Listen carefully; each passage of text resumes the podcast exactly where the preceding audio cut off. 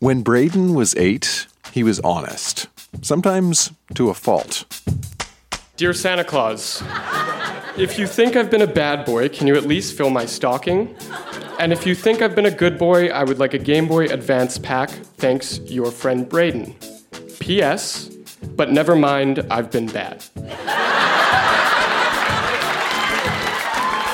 That's Braden reading a letter to Santa. I'm Dan Meisner, and this This is Grown Ups Read Things They Wrote as Kids. Nice to see you, boy. Oh, boy. This is a show where we go back in time to remember the good, the bad, and the awkward parts of growing up.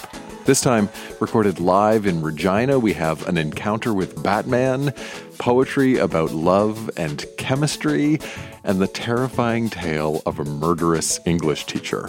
This stuff is weird, it is wonderful, and it has a lot to say about who we are. So think about who you were when you were a kid, and stick around.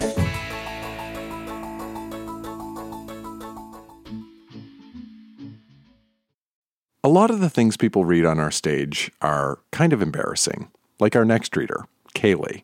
Kaylee is going to read the story of her most embarrassing moment ever. This took place in grade eight when she accidentally grabbed her crush in the balls during a warm up game in gym class. She was mortified and she says, it had some pretty serious ramifications. Please welcome to the Grown Ups Read Things They Wrote as Kids stage, Kaylee. Quick heads up Kaylee uses a cuss word, which we do not bleep.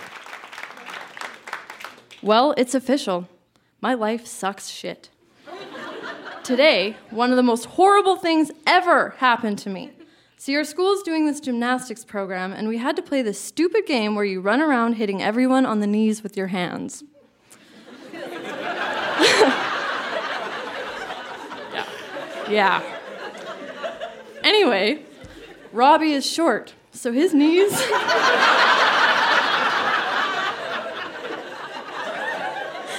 so his knees are lower to the ground.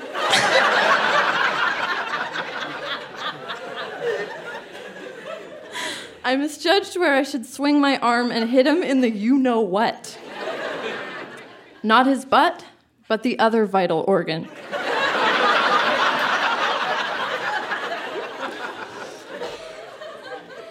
Since he already probably thinks I like him, that looks really bad.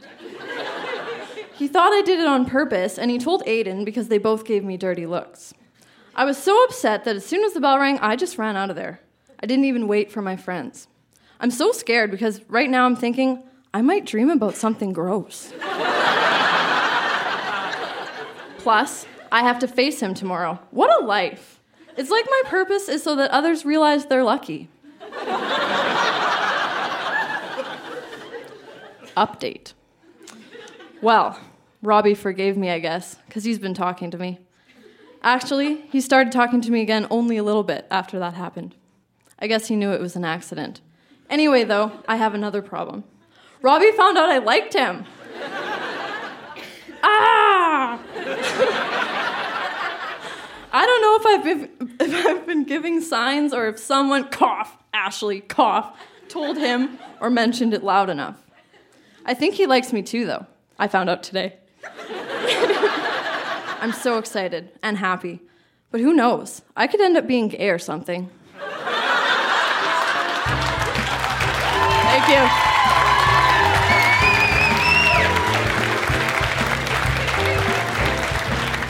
Balls, the other vital organ.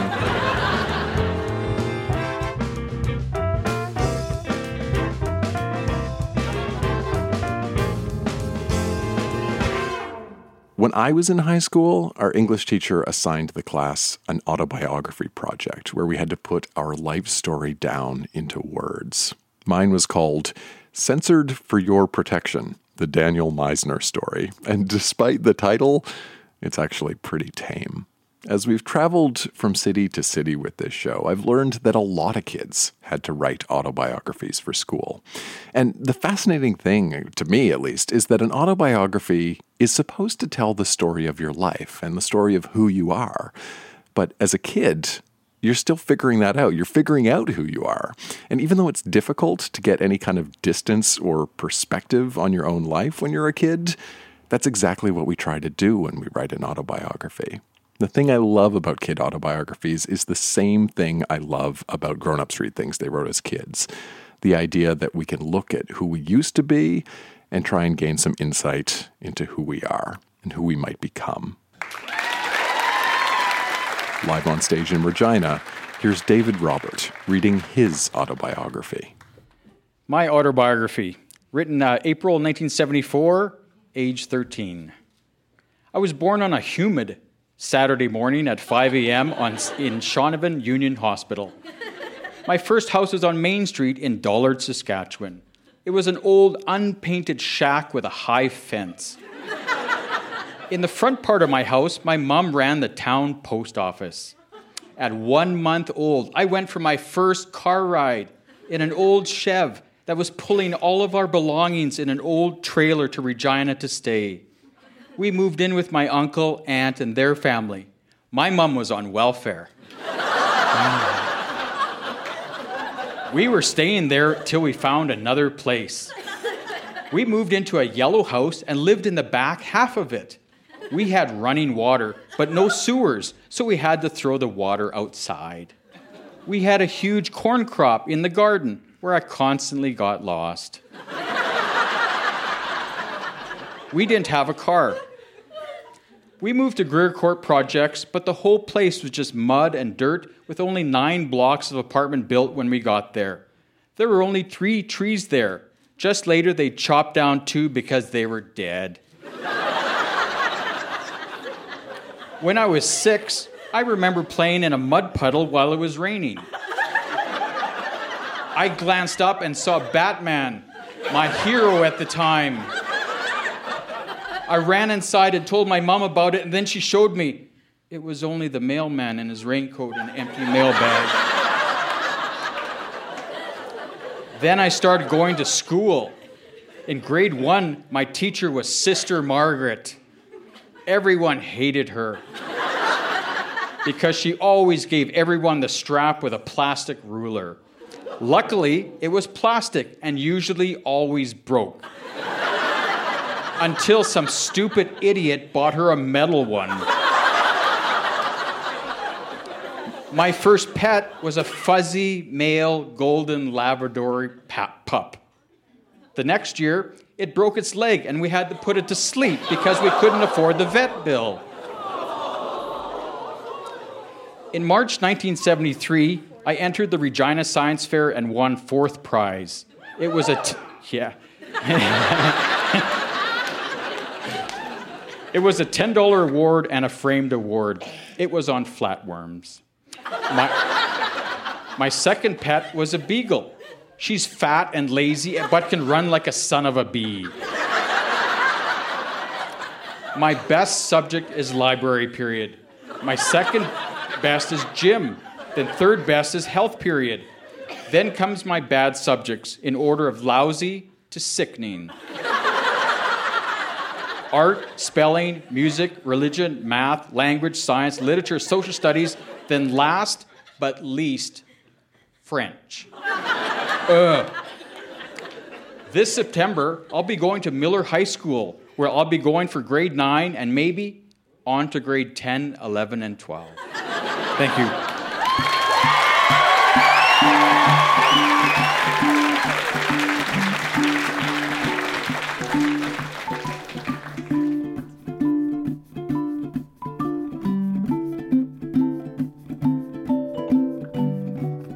Poetry is always popular at Grown Ups Read Things They Wrote as Kids, and so is heartbreak.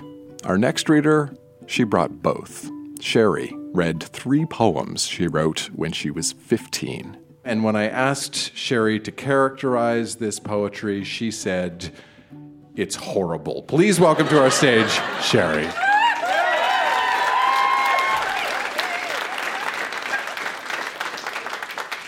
What I know about love. Love is like a flower that blooms one summer day. It takes off all your worries and wipes your tears away. But Love is like a nightmare you have one summer night. You see it, then it leaves you all alone and full of fright. Love is like a new knife with a sharp and deadly blade. It cuts your heart in half, leaves you hurt and so afraid. And love is like the racetrack where you go to place a bet. If you're the one that loses, you can't help but feel regret. please, please don't get me wrong. Love is never always bad, but everything I've written is what experience I've had.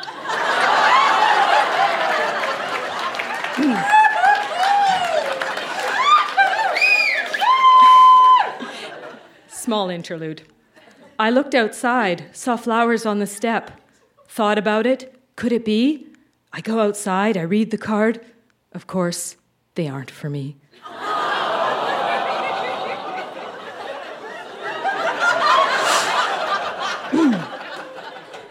and lastly, on a lighter note,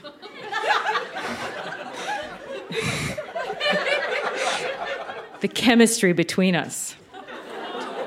I was just an element living my life. I had no need to be a compound. But in nature, we came in contact. You whizzed toward me, grabbed hold of me, protons and all. Then, inevitably, you stole my electron. Only one, but it matters all the same. I was united to you. I needed you now. But you had no need for me. Not really, anyway. So now I am positively charged. and you are off somewhere with my stolen electron.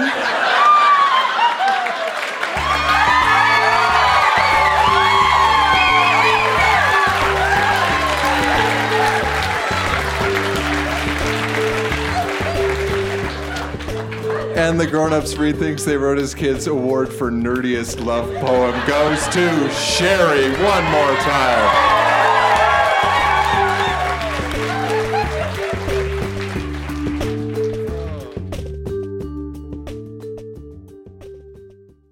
One of the best things about Grown Ups Read Things They Wrote as Kids is the sheer variety of things that people bring to our stage. And sometimes a single reader will bring all kinds of different things and we'll get a bit of a retrospective. Like our next reader, Evan, who brought a collection of writing from grades 2, 4, and 6. And he started with some short stories, some very short stories. Story one A Little Voice. One day I was walking in the valley. All of a sudden I heard, ouch! And again, I heard it. I saw an elf.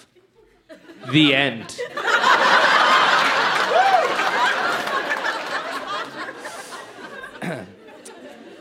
the Lonesome Scarecrow. The farmer made a scarecrow. The scarecrow liked the crows. There was one on his hat and one on his hand. One day the farmer came out with his shotgun and shot the crows. The end.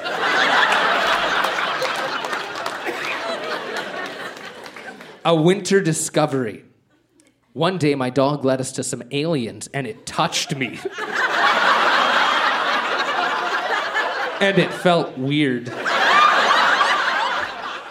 And it was scary. The aliens went into space. The end. the bear that couldn't sleep. One day, a bear couldn't sleep because he had a nightmare about Freddy Krueger. Then he beat him up. Then he woke up and he was hungry. He went to a den and there were two carrots and one nut.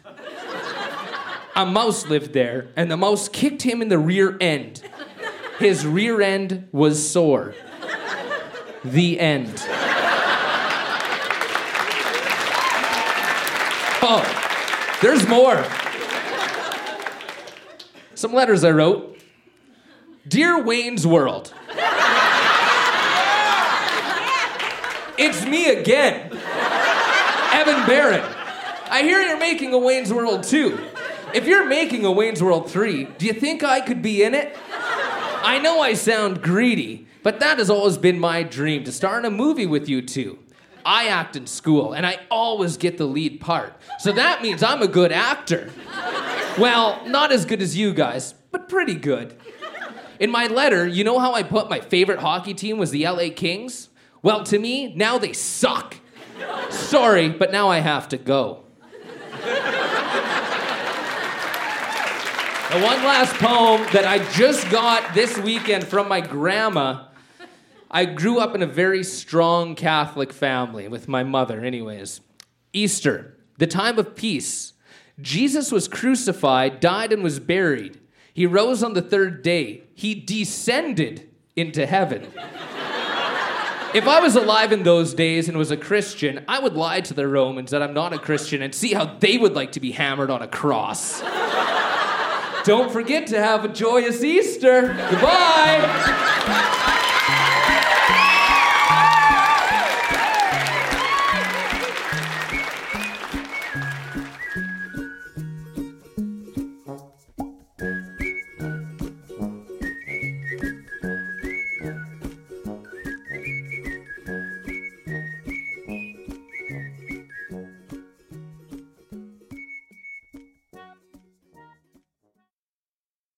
Our next reader, Jillian, grew up on a farm in Prince Albert, Saskatchewan. And the year she was 14, she saw a lot of death.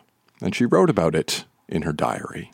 First, I have to tell you that Dana is a dog, and Mr. T is my aunt's husband's father. like, not the real Mr. T, but you'll figure it out. January 27th, 1986. We found out that Dana died. Mr. T got cancer and will croak soon. I'll miss Dana.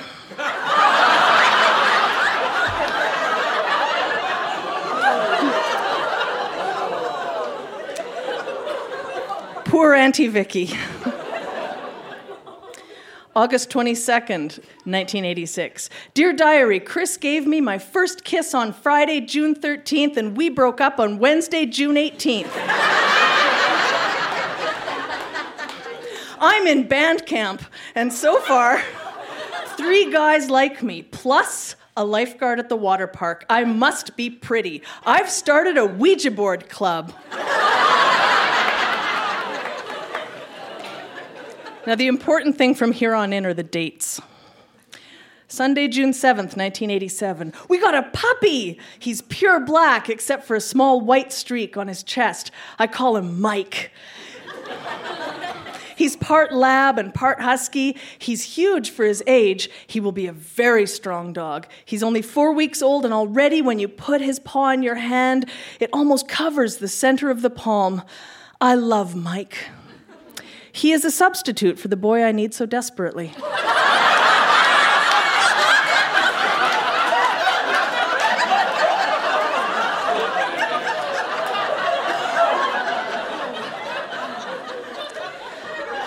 Sunday, June 14th, seven days later. Well, we have a new puppy. Dad ran over Mike with the truck. he really feels bad about it, too. Anyway, Sambo, our new puppy, looks exactly the same as Mike, except she's female, so not big or strong. Too bad. Mike would have been really strong. November 4th, 1987. I hope Chris likes me. I hope someone likes me, but mostly Chris. P.S. Daddy had to shoot Sambo.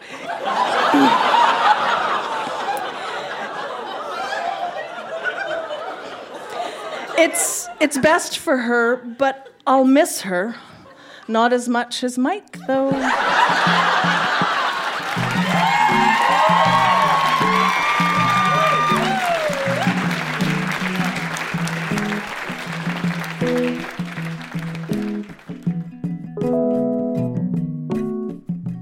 Jillian wasn't the only reader at our Regina show who wrote about death. When Sabrina was in grade nine, she got very deep into teenage horror fiction authors like R.L. Stine, Christopher Pike, Lois Duncan, and then I also got into all of the V.C. Andrews books, Flowers in the Attic, and everything else. What appealed to me at the time when reading all of those books is that as a teenager, you're kind of expected to be happy go lucky, and these are the best years of your life, and of course, you wouldn't have a care in the world. But being a teenager can be really tough. And so these books gave you a permission to be dark and a permission to sort of explore that side of life. So Sabrina decided to write her own teenage horror story. In the style of her literary heroes, she wrote a story all about an evil teacher who was murdering her students. Live on stage in Regina, here's Sabrina.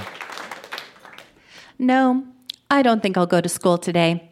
i will fake being sick. Anything to get away from that hideous English teacher, Mrs. Morton. Miranda, dear, are you getting ready for school yet? It's 8:30 already. You don't want to be late on the first day of grade 6, do you? Mother called. I'm not going to school today. I'm sick, I called back. Mother walked into the room and pulled the covers off my head. Miranda, I can tell you are not sick, so get out of bed already. But mom, Mrs. Morton. Look, I don't want to hear anything more about Mrs. Morton. She is the sweetest lady I've ever met, and she really likes you. Why do you hate her so much? Mom, she's evil. Do you think that all the deaths of kids in this town are accidents? She kills them, Mom, I yelled. Now, Miranda, just because you don't like a certain teacher doesn't mean you have to turn her into some sort of murderer, she reasoned. Robert acted the same way as you are when he had her in grade six, too. But, Mom, don't you see? Robert died that year. she killed him, I tried to tell her. We always ended up fighting about Robert's death. Mother was convinced that it had been an accident, but I knew the truth. Last year's field trip was supposed to be fun. Everyone was looking forward to swimming, fishing, and telling ghost stories by the campfire. The only problem was that Mrs. Morton was going. We overlooked that fact, though, in anticipation of the great time we were to have. That is where we made our first mistake. My brother was off by himself fishing. When I saw Mrs. Morton going toward him, I began to get suspicious. I ran for the secluded spot when I heard my brother scream. Mrs. Morton was holding his head under water. As soon as she saw me, she pulled him out and acted like she was saving him. Everyone ran for the spot when they heard the screams. Robert's dead! Oh my God, he's dead! She killed him, I screamed as I began to cry. Poor child, she's delirious. Give her some room, Mrs. Morton said. Someone should get her some water. Well, maybe not. That is, after all, what killed her brother. you killed him, you did, I screamed as they dragged me off. The last I saw of my brother was the white sheet being pulled over his face by none other than Mrs. Morton herself. I feel like crying again when I think about it now. Mom, I saw her hold him under the water, I protested. Miranda, all you saw was her trying to save him. I don't want you to say anything more about it, she said. Fine, but that doesn't mean it's not the truth, I muttered and walked away. I was almost out the back door when I turned back and went into Robert's room. It was still the same as it had been before he died. I reached into the bottom drawer of his dresser and pulled out his survival knife. The cold steel felt good in my hand. Don't worry, Robert. Mrs. Morton won't be a problem after today. I missed my bus, so I had to walk to school. I was half an hour late. She called me up to her desk after school. Why were you late? She asked me. Oh, quit the act already. I know you killed him. I saw you kill him, so don't deny it. I didn't kill your brother, but if I did, what could you do about it? She said in an evil voice. I guess I would just have to kill you now, wouldn't I? I said in a tone that matched hers almost exactly as I pulled out Robert's knife. I loved the way it shimmered under the fluorescent lights. As I held it above her head, preparing to plunge it into her skull. She wrestled the knife away from me just before it struck. Now, the knife that I had intended to kill her with was about to be used on me. It was suspended in midair, about to plunge into my heart. I really don't want to do this. You're a very nice girl, but you just know too much, she said, as she shoved the knife into my heart and twisted it. Blood poured everywhere. This would be the second time Mrs. Morton had twisted a knife in my heart. As I was lying in a puddle of my own blood, breathing my last breaths, my mother walked into the classroom. I thought I told you not to kill her too. Our deal was that you just kill him, mother said. She knew too much, Mrs. Morton protested. You murderer! Miranda, are you still alive? She screamed hysterically as she shook me. Mom, I'm okay for now. I said weakly. I knew I wouldn't live for long. You'll pay for this, Morton. You'll pay. I'll take you to court. You'll be put away for the rest of your life, Mother screamed. And will you testify that you hired me to kill your son? I don't think I need to worry about you going to the police anyway, for the same reason all the other people who hired me never went, she said as she raised the knife over her head for one last time.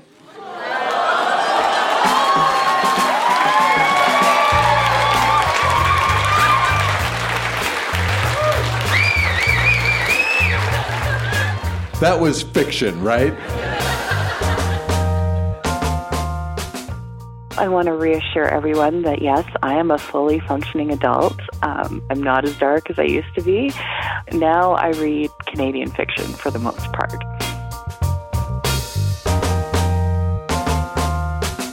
That is Grown Ups Read Things They Wrote as Kids. Our show was recorded live at the Artesian in Regina and produced by Jenna Meisner. Our music is by Poddington Bear and Lullatone, and our intern is Olivia Nashmi. Grown Ups Read Things They Wrote as Kids is an independent production supported by listeners like you. To find out how you can support the show, visit Grown Ups Read Things They Wrote as That's also where you'll find our upcoming tour dates and where you can join our email newsletter, which is the first place we announce new live events. One more time, that's grownups read things they wrote as kids.com.